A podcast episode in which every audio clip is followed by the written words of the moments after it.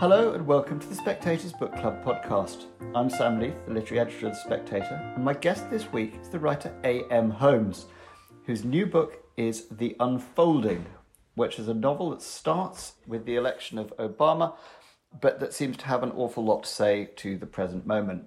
A.M., what was the sort of genesis of this book? Because it does feel quite contemporary, but it, it started a while ago and, and became prophetic, if you like, didn't it?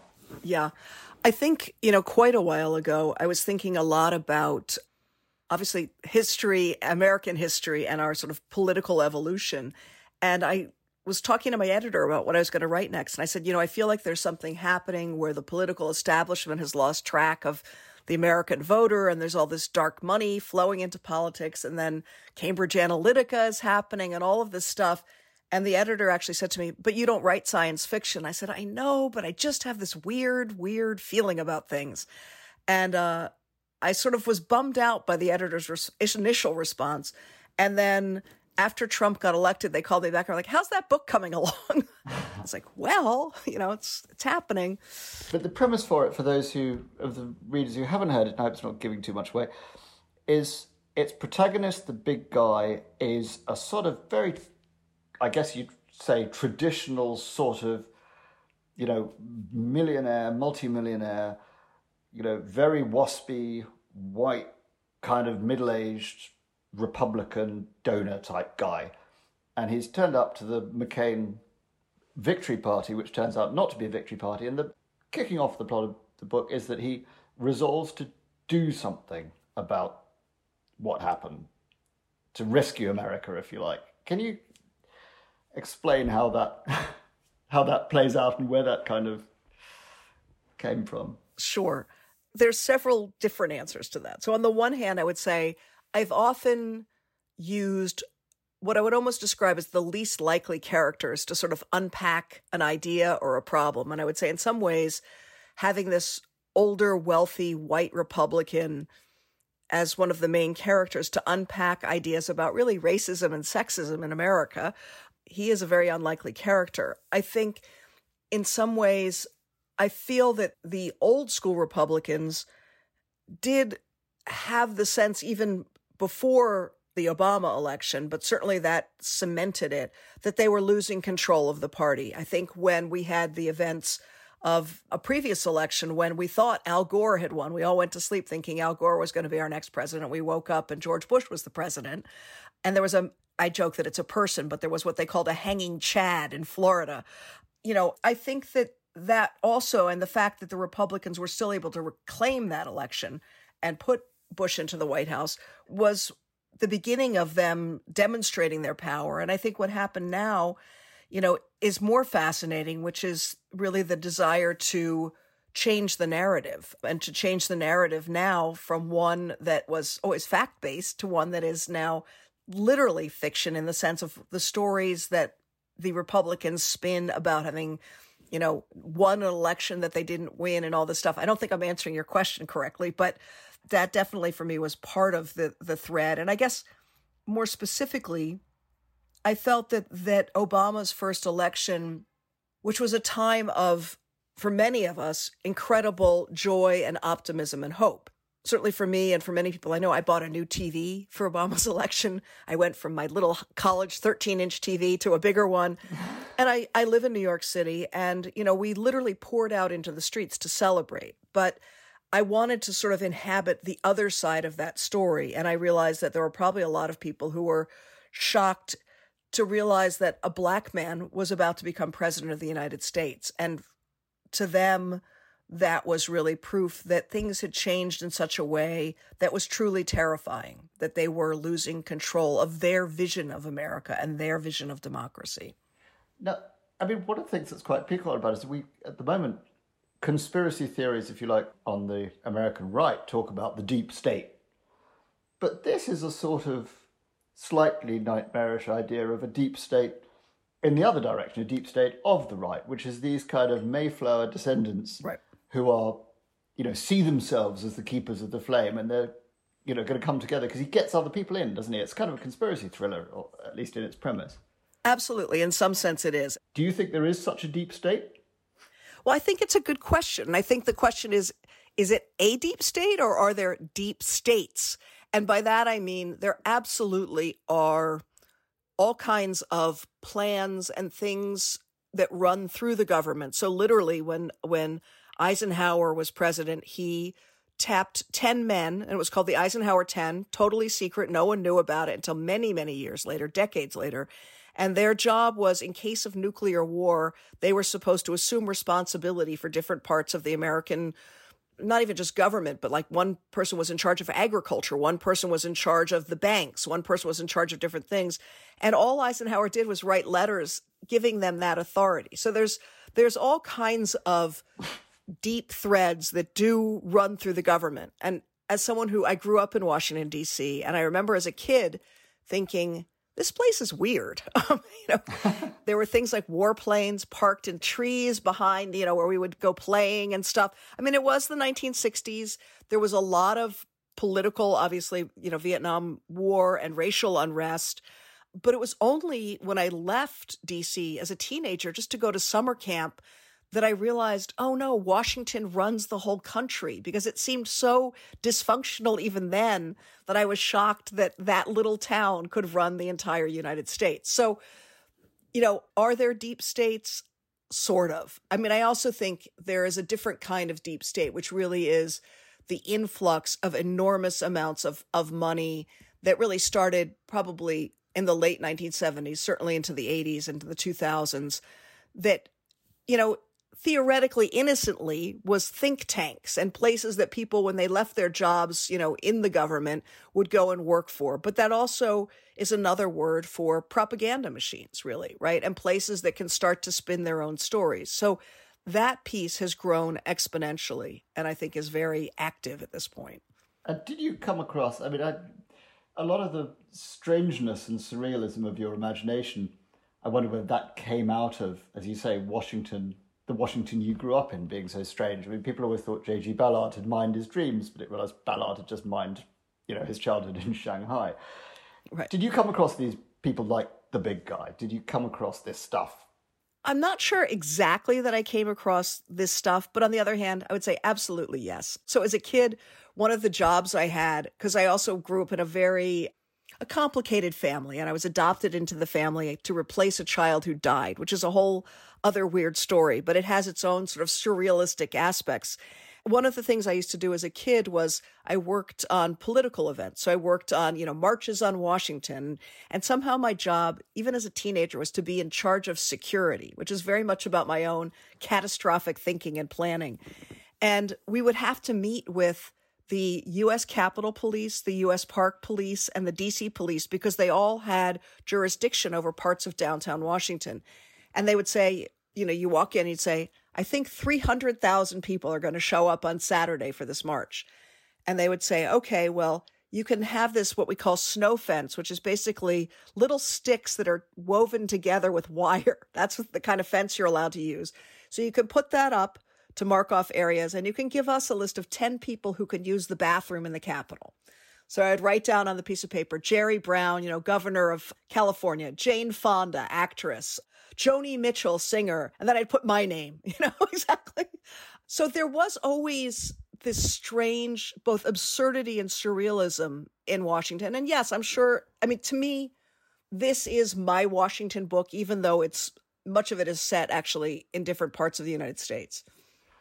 I mean, something that from our discussion so far might not have been clear is that this book is kind of screamingly funny. You're obviously, you know, you're in a kind of parodic jokey, you know, you're, you're enjoying the absurdity of it. I mean, and his co conspirators you put together, this fabulously kind of bizarre crew. Do you think of it as a comic novel more than a political novel, or is it can it be both? I think for me it's both. And I think it's interesting. I think about Angela Carter was my writing teacher when I was in graduate school. It was the one time she came to the United States and taught. And she wrote this wonderful essay. It's going to sound like a digression, but it was about the social uses of pornography. And I think there are also social and political uses of humor. And that in many ways, by being funny, I'm actually able to cut deeper into both the American psyche and into this weird undercurrent of true darkness, I think. And so for me, it's important to be able to make people laugh in order to make them think seriously about things. I would say, especially in this book, I wanted the big guy and his cohort, the Forever Men, to be pushed to the sort of extreme absurd in some ways. I thought a lot about the film Doctor Strangelove.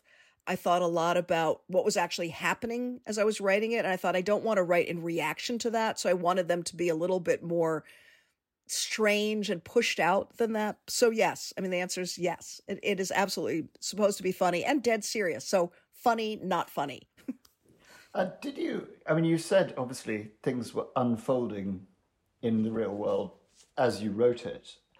And did you feel, I mean, in some ways, the political direction that the reaction on the right to Obama's election and what played out has gone in a slightly different direction. Mean, the people who are now in charge of the party are not, you know, traditional, moneyed, waspy, coastal aristocrats.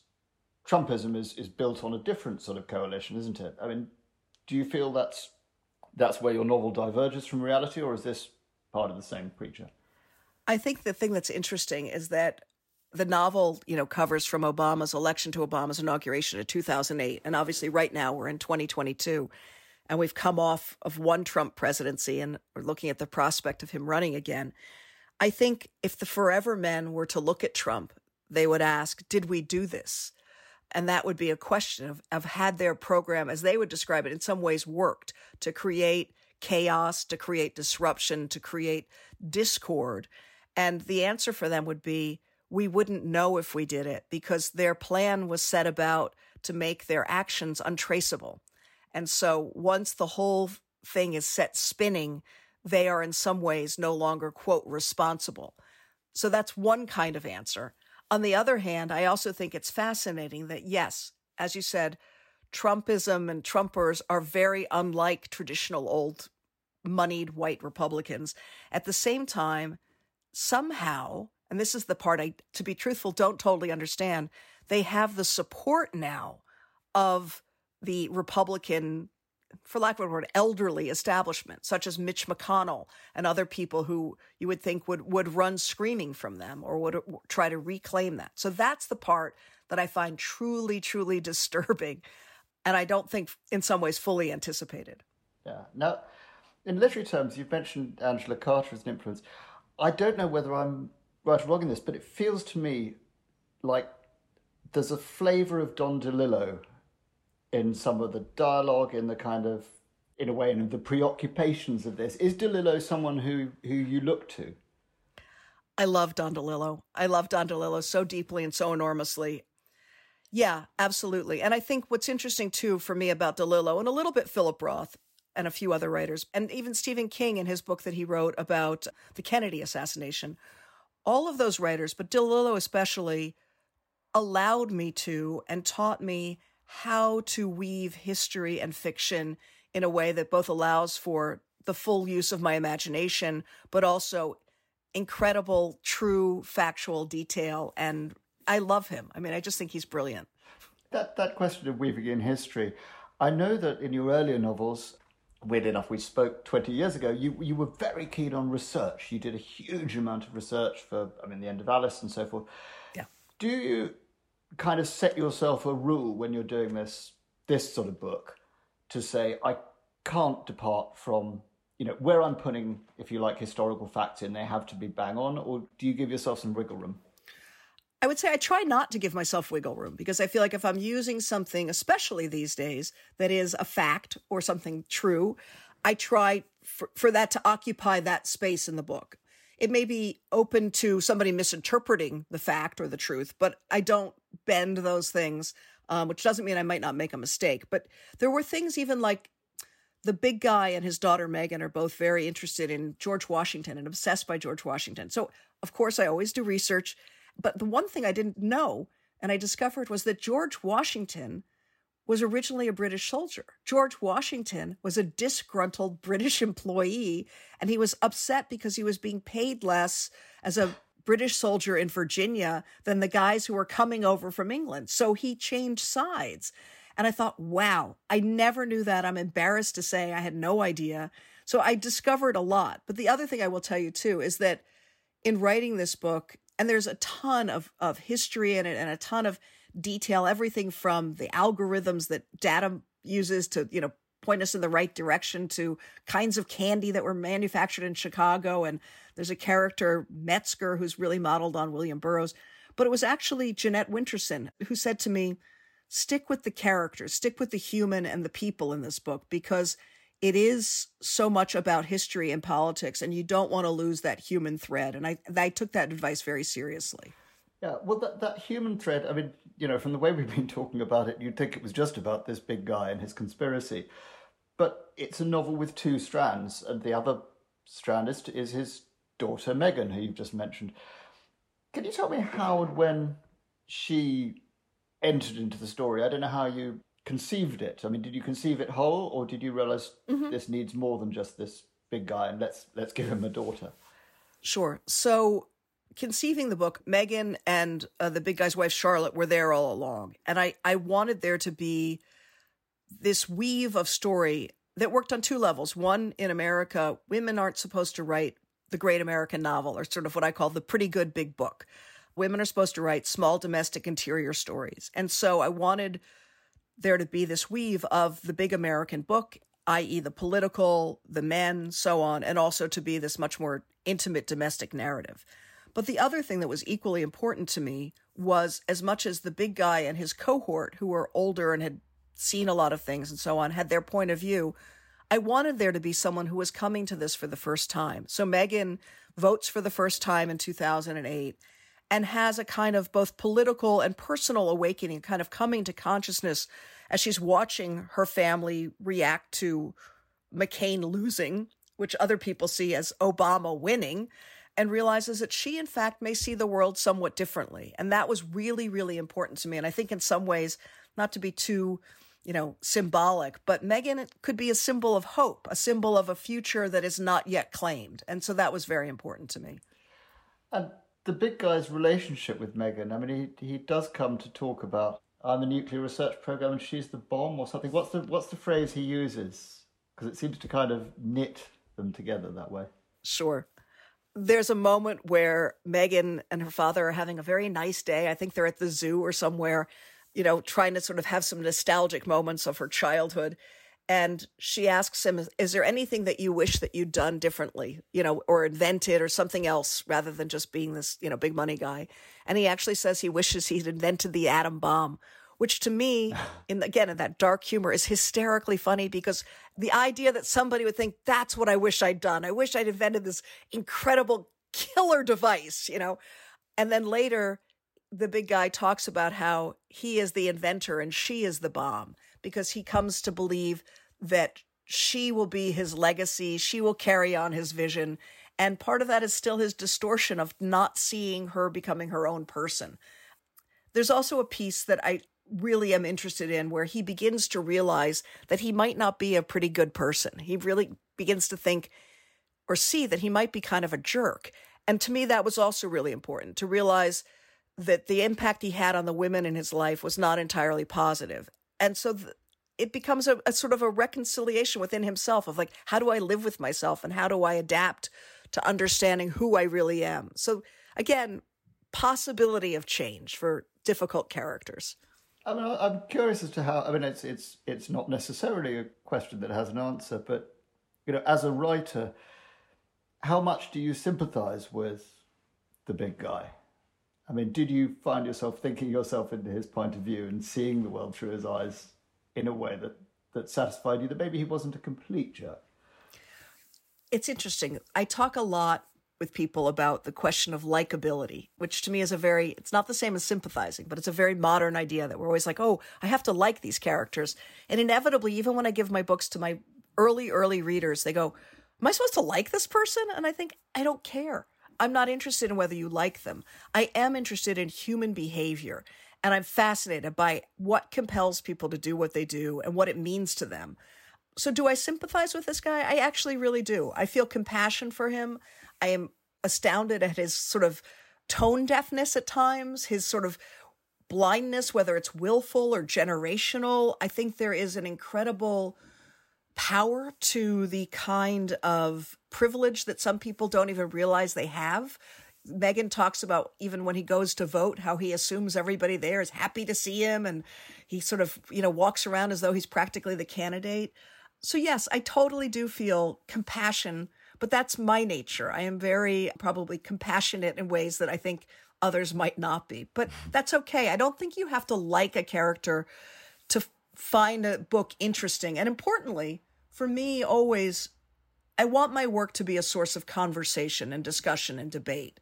As much as I want people's approval, and I do, I don't write thinking I need people to say, I love your book. I'd rather have them say, you know, I don't want them to struggle with it on a literary or creative level, but I want them to struggle with the ideas in it. You've said in the past that you you find men more interesting to write than women. Is that something that still holds? I mean, do you find the big guy more fascinating than Megan, for instance? I think if it still holds, and I'm not sure it does, I think it might be more equal these days. I think it's because they are to me in some ways other. And I have my own experience, you know, as a woman and sort of living in that world of women and so on. But I also feel like there's definitely a piece of me that appreciates, in some ways, the very things about men that drive many women crazy. And I remember my teacher, Grace Paley, who was an incredible feminist. What I also learned from her and loved from her was she adored men, and yet she was still an incredible feminist. It didn't it didn't make her not like them. And I think in many ways, I used to be less of a feminist than I am now, but I also very much adore men even though they can be kind of clueless sometimes. Now, in the book, you give one of the characters an experience or a version of the experience you had yourself of being adopted and, if you like, replacing a child who died. What was your interest in doing that? Why did you? I mean, it's it's an experience you've written about in nonfiction in *The Mistress's Daughter*. What what made you want to return to it and put it into your fiction? in some ways, Megan's experience is similar to mine in that, yes, she is adopted into a family and replaces a child who died as an infant. In other ways, it's very different because I grew up knowing I was adopted. So Megan, it, for her, it becomes a sort of a family secret and a reveal. And I guess in some ways, I wanted to explore it in relation to identity and in relation to a kind of empowerment that both Megan and Charlotte feel once the secret is sort of revealed. And also, they're keeping the secret in support of the big guy. He is the one who's always wanted that secret to be kept. And so that was also interesting to me in terms of the family's evolution and, and sort of, you know, it's called the unfolding for many reasons, but their own sort of coming undone. And as a way of coming undone, they also come to greater truths about themselves and about how they want to exist as a family and move forward. So in many ways, it seems to sort of parallel my own story, but it's also very different. But I think that the ideas and the experience of that are certainly something that I've, in many ways, not fully explored in fiction. And so I was interested in, you know, getting into that a little bit more. You know, when you did write about your own experience, The Mistress's Daughter, you had before that been seen quite widely, I think, as a, as a very sort of private writer and somebody who's you know, work stood apart from your personal life. It seemed like quite a dramatic breaching of that dam. Is that how it felt at the time? Was it a yeah. kind of watershed for you in terms of being personal? I think it's complicated because, in some ways, yes, it was very, very personal. In other ways, the odd thing was that whole story of being found by my biological parents and its impact on me represents a slice of my life, almost like a pathological piece of my experience. And yet, as I've gotten older and I'm a parent now, I realize too how much growing up feeling truly illegitimate and feeling like I don't have a right to be here has affected who I am and actually how I move through the world and how I see the world. I feel in, if the big guy is is privileged and empowered, my own experience is almost the exact opposite. The memoir was quite an angry book if I'm characterizing it correctly. I mean, among other things, your first contact with your birth mother was, I think she was approached you to try and get money from you. Has writing that out and now treating it in fiction kind of process the experience? Do you feel less angry and more mellow now you're a, a mother and so forth, and more grounded in the world? It's funny, I never thought of it as an angry book, nor has anyone ever mentioned that before. I mean, I think in some ways it is slightly confrontational in the ways in which there there are things in the memoir that are sort of confronting my biological father about sort of his handling of the whole situation. There is a sort of a fictional deposition of him and his handle of things that I can understand that someone might see as as angry.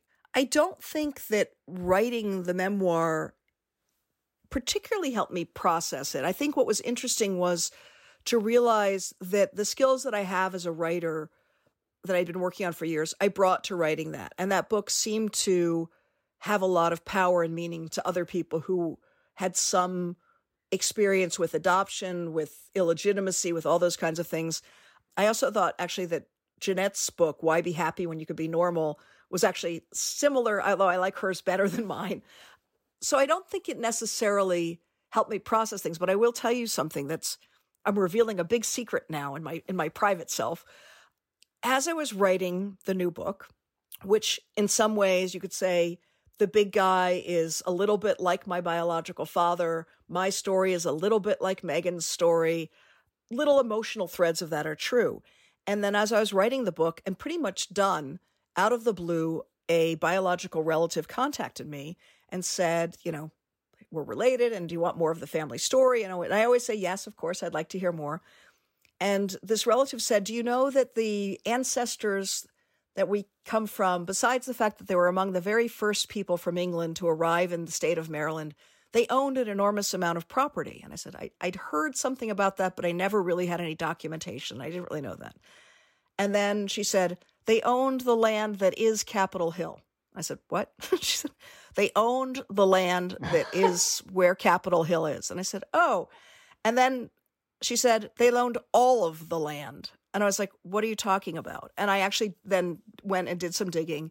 And my ancestors in 1638 owned all of the land that is where Capitol Hill is now. And he was a co owner of the land and then sold it in 1640, you know, which is so long before Washington was built and so on. I thought, wow, there is something about that and the sort of the almost biological drive to understand oneself that is part of who I am and that is part of this novel that I didn't even know. And I thought that to me is a giant wow. And I have not particularly talked about that yet, but I'm a little because I am still processing that.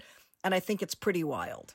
That is extraordinary. And the personal and the political all neatly, neatly wrapped up. And so weird.